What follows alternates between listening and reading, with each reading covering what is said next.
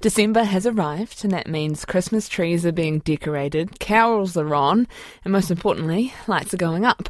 The switch will be flicked at the popular streetwide display on Auckland's Franklin Road tonight, and this year marks its 30th anniversary. Joining us now is organiser Roscoe Thorby. Kia ora. Some might say it's beginning to look a lot like Christmas. Yeah, Merry Christmas to you. So, is this going to be the key? You flick the lights on and everyone's going to jump into Christmas spirit? Oh, well, hopefully we're already in it, but uh, it's certainly, I've had to go for a walk because it's mad in the street at the moment. There's a lot of lights still going up, so it's, uh, it's catching on. I'm excited. What kind of displays have residents got this year? Oh, there's some pretty scary ones coming up this year. The competition uh, just with my neighbours has just blown my mind. I've got one neighbour on one side who's who's created a great big huge bumblebee and flower, and I've got a neighbour on the other side who's done an amazing classy display with reindeers and and everything. And my house looks like Santa threw up on it. Brilliant.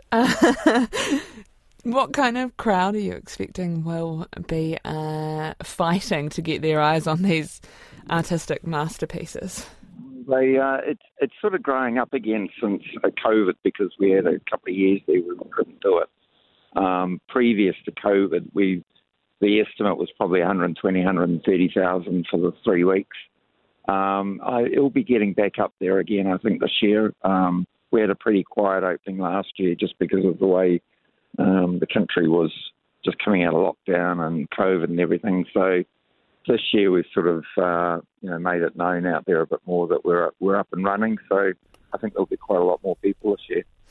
And tell me, uh, if I wanted to move to Franklin Road, would I have to sign an agreement that I w- that I wouldn't be a Grinch and that I'd put up Christmas lights? No, absolutely not. There's all sorts of myths that go around that we get subsidised, that we get power, free power, and all sorts. Of nothing like that. There's no pressure to do it. People do it when they want to do it. There's few houses that don't do it, and and um, there's no uh, hard feelings or anything. It's just it's just something that comes from the heart, and if you don't feel like doing it, you don't have to do it. I do like the idea of a particularly grinchy household having to spend their December staring at bright lights. Thank you very much for coming on the show and congrats on your 30th anniversary. That is the organiser of Auckland's Franklin Road Christmas display, Roscoe Thorby.